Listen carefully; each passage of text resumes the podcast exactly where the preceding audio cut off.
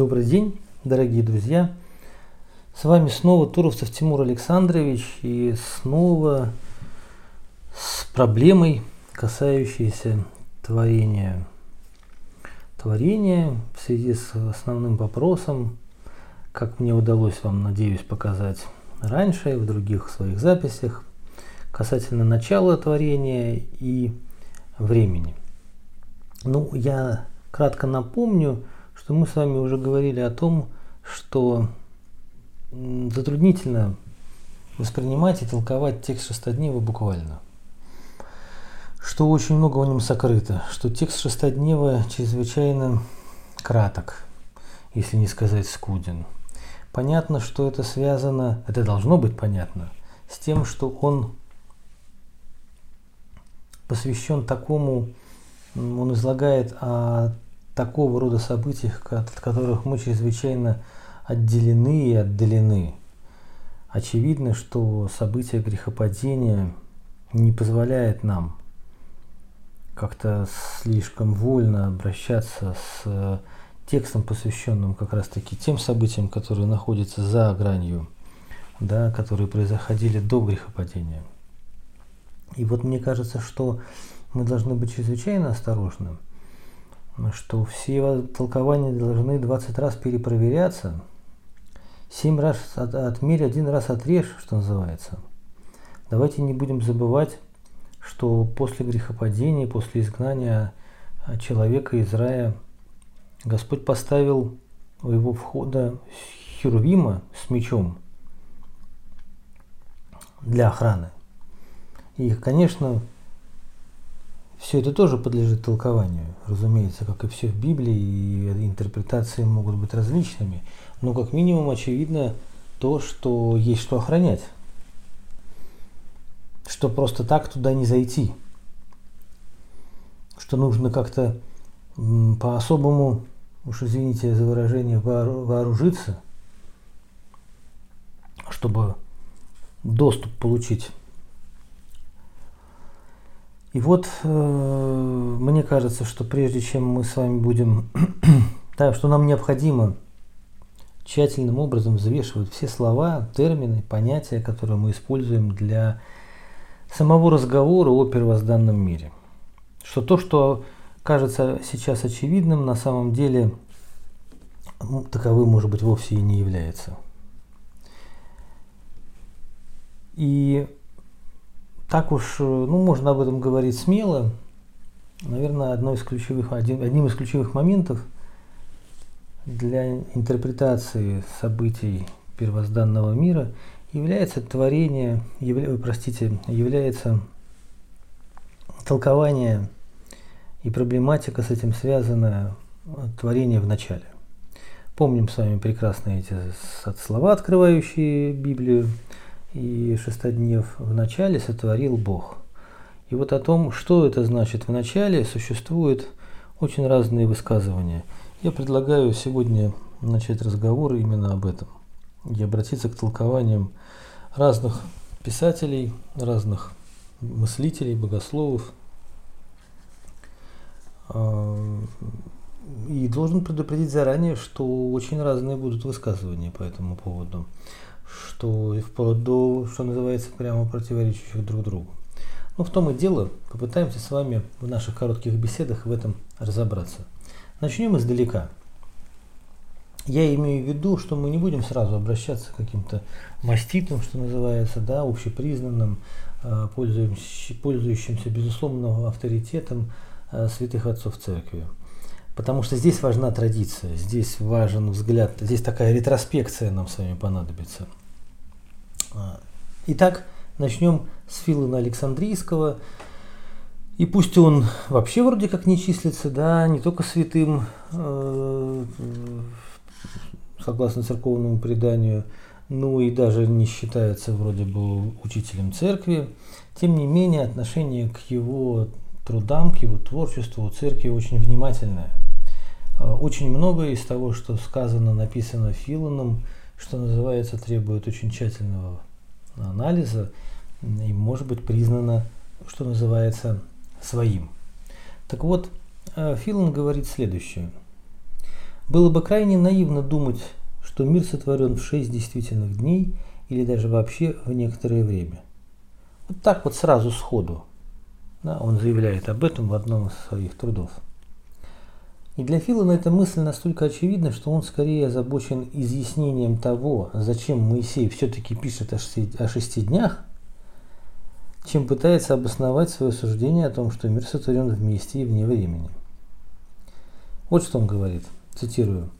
«За шесть дней был сотворен мир не потому, что творящий нуждался в некой временной протяженности, ибо Богу не только когда Он повелевает, но и когда замышляет, свойственно все делать сразу – но потому, что возникающим вещам был необходим порядок. Порядку же свойственно число. Как я и говорил, для Филана совершенно очевидно, что Бог-творец не нуждается ни в какой временной протяженности для того, чтобы создать этот мир. Но поскольку он делает все сразу, да, но, поскольку, но поскольку сотворенному необходим порядок, поэтому идет речь о числах, да, о дне, о едином, дне втором, дне третьем и так далее. То есть, прежде чем обратиться к следующему автору, короткое маленькое резюме. Мысль Филана настраивает нас на совершенно другой лад, что ли, да? Мысль Филана развивается вопреки привычным представлениям и ощущениям, которые для нас свойственны. При поверхностном взгляде на данную проблему, конечно же. А вот следующий автор, которого хотелось бы сейчас упомянуть, э, это Ориген. Заметьте, мы с вами говорим сейчас об Александрийской школе, да, Филон Александрийский, Ориген э, тоже принадлежит к этой школе, он учился и много, и сам, да, трудился в этой, в, в, в этой школе. И вот в своем труде о началах он говорит – какой человек, одаренный здравым смыслом, будет думать, что мог быть первый, второй, третий день, вечер и утро без солнца, без луны и без звезд? А я напомню, что дни у нас с вами вроде как исчисляются с самого начала, то есть есть день один, день второй, день третий, а Солнце и Луна, то есть светило, по которому мы вроде как привыкли ориентироваться и говорить о существовании времени, появляются только на четвертый день. Так вот, отсутствие Солнца, Луны и звезд в первых три библейские дня имело для Оригена решающее значение.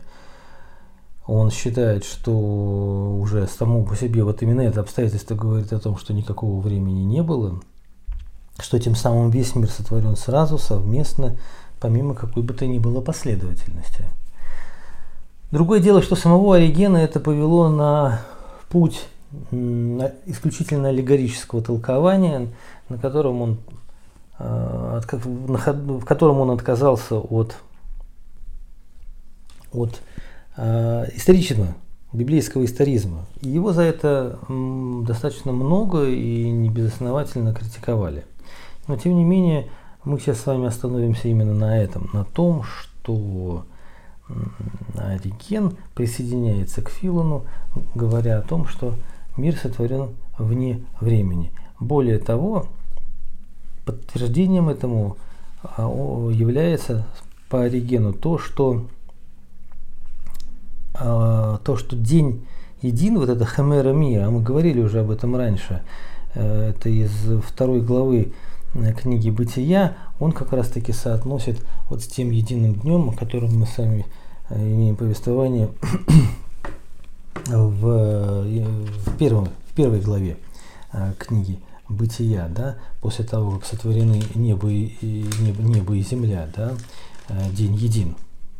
Так заключает э, это творение Господь Бог, да, в пятом стихе. Так вот, дальше мы с вами а, двигаемся по в этом направлении и теперь уже обратимся к очень крупному Э, святому отцу, а именно к Афанасию Александрийскому. Заметим, да, мы сейчас с вами продолжаем э, всматриваться в то, что нам говорят отцы э, церкви, принадлежащие к Александрийской богословской школе. Обращу внимание также, что он говорит об этом как бы очень мельком, походе. Он, вообще говоря, в этом месте не занимается толкованием на шестоднев, не занимается темой творения. Речь идет об одном из э, мест во втором слое против ариан. То есть изначально задача Афанасия Великого совершенно разрешается в другой плоскости, касается других проблем. И тем не менее, в одном месте он говорит вот что. «Ни одно творение не старше другого. Все роды сотворены сразу, вместе, одним и тем же повелением». То есть, раз ни одно творение не старше другого, значит, они не творятся во времени. Значит, между ними нет никакого зазора, никакого промежутка, нет никакой последовательности. Да? И еще раз, все роды сотворены сразу, вместе, одним и тем же повелением. Это значит, что Бог, ну, если Он творит словом, да, так вот Он не говорит сначала эта вещь, потом та вещь, потом другая, третья и так далее, да, а одна и та же мысль, одно и то же э, слово, благодаря которому произносится, благодаря которому возникает весь мир. Конечно, учение Александрийской школы излагается достаточно кратко, не развернуто. Здесь возникают вопросы, а мы еще обратимся к этим вопросам и будем ими заниматься специально. Но тем не менее, эта идея позволяет выделить как минимум одну существенную вещь. Представители этой школы стремятся мыслить творение как нечто сплошное, непрерывное. Да? Между сотворенными вещами нет никакого промежутка, нет никакой, нет никакой непоследовательности, и последовательности нету, да? оно цельно, оно едино. Это делает одинаково равным исходный статус всего сотворенного перед Творцом. Все вещи, все сущее наделяются тварной природой в одном общем акте творения. Такова идея Александрийской школы, а теперь мы с вами уделим еще некоторое время другой позиции, а именно антиохийская школа. Ну, так уж сложилось в истории церкви, что по очень многим вопросам имело место противостояние Александрийской и антиохийской богословских школ. И вот здесь мы с вами сошлемся на имя святого Ефрема Сирина, который в толковании на книгу «Бытия» утверждает – что процесс творения следует понимать согласно тексту непосредственно. Более того, он там прямо полемизирует э, с мнением александрийцев. А, ну, прежде всего, конечно, Оригена, в том числе за злоупотребление Оригеном аллегорического метода толкования. И вот он говорит, Ефрем Сирин, что никто не должен думать, что шестидневное творение есть иносказание. Непозволительно также говорить, будто бы то, что по описанию сотворено в продолжении шести дней, сотворено в одно мгновение. Да? То есть уже существует определенная полемика в контексте, да, уже в пределах IV века а, после Рождества Христова. Есть позиция, да, все сотворено сразу, мгновенно. Здесь нет. Нельзя говорить то, что мгновенно. Следует непосредственно понимать и толковать то, что мы читаем с вами в тексте шестоднева. Шесть дней, и эти шесть дней э, речь не идет о том, что, скажем, там, не знаю, Афанасий Великий отрицал существование шести дней. Важно то, что э, длится ли время в течение этих шести дней, существует ли оно. Вот ведь как мы с вами формулируем одну из важнейших проблем учения о творении. Так вот, а вот Ефрем Сирин говорит, да, не просто шесть дней есть, но они соответствует э, времени Сим, то есть тем, что вначале сотворены небо и земля, и ограничилось дело первоначального творения. Это я продолжаю цитировать Ефрема Сирина. Потому что ничего иного не сотворено вместе с небом и землею. Даже и природы, сотворенные в тот же день, тогда сотворены еще не были. Вот. Ну и для того, чтобы усилить уже в данном случае позицию святого Ефрема, нужно обратиться к еще одному представителю антиохийской школы, который, по сути дела, полностью примыкает к уже высказанной позиции. Но есть очень важный, важный нюанс. Значит, речь идет о святом Иоанне Златоустом, об этом великом вселенском учителе церкви, который разделяет мнение Ефрема. Но есть там одна особенность, ради которой нам тоже потребуется привести небольшую цитату. Научаемые от Святого Духа устами блаженного пророка мы можем видеть, что сотворено в первый день и что в последующие. И далее, по Златоусту. Да? Всесильная десница его и беспредельная премудрость не затруднилась бы создать все и в один день. И что говорю в один день? Даже в одно мгновение. То есть, вот обращаю ваше внимание, Златоуст прекрасно допускает эту возможность. Бог может сотворить все в один день и даже в одно мгновение. Но, так как Он создал все сущее не для своей пользы, потому что не нуждается ни в чем, будучи вседоволен, напротив, создал все по человеколюбию и благости своей, то и творит по частям. Так полагает э, святой Иоанн Златоуст, считая, что Бог мог бы создать мир даже в одно мгновение, эта возможность существует, но все-таки нам следует понимать творение так, как оно, так, как оно излагается в тексте Писания – Другое дело, что, конечно, ни Ефрем Сирин, ни Златоуст, да и вообще мало кто из отцов задаются вопросом, э, а нет ли возможности шесть дней каким-то образом понимать иначе. Да? Может, есть ли у нас какой-то другой способ исчисления, кроме времени? Обязательно ли их сопрягать друг с другом? Я имею в виду дни творения и время. Ну, мы, конечно, сейчас не будем об этом рассуждать, оставим это на какой-нибудь следующий раз, на следующую нашу встречу. А пока что зафиксируем.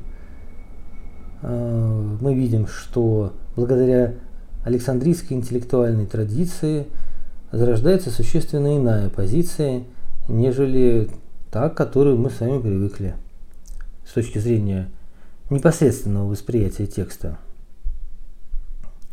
мир состоялся в своем первичном онтологическом статусе сразу, минуя какую бы то ни было длительность, вне времени. Да? В начале творение не знает его вовсе, то есть времени. И, ну, пожалуй, э, выскажусь от себя. Идея Александрийских мыслителей представляется мне более глубокой. А, дело в том, что у них мироздание, благодаря этой идее, понимается как единый абсолютный творческий акт Бога. Забегая вперед, скажу, что это как бы и соответствует вообще божественному всемогуществу. Да? А, дело в том, что если единый абсолютный творческий акт Бога, а единое, как мы знаем, не причастно времени, да, а Ефанасий Великий сказал, что ни одно творение не старше другого, Здесь можно вспомнить э, знаменитый анализ соответствующей проблемы в Платоновском Промениде, где фактически точно такие же слова говорятся, а Афанасий Великий явно знаком с этим диалогом и их свободно перелагает. Так вот, единство творения удерживается Богом. И представляется, что, что именно этот взгляд, как я уже сказал, более глубокий – он точнее позволяет подобраться, так сказать, да, понять ну, все величие произошедшего, все величие сотворения Богом мира. Ну, в впоследствии мы еще коснемся этих вопросов. А на сегодня э, попрощаемся. Спасибо вам за внимание. До свидания.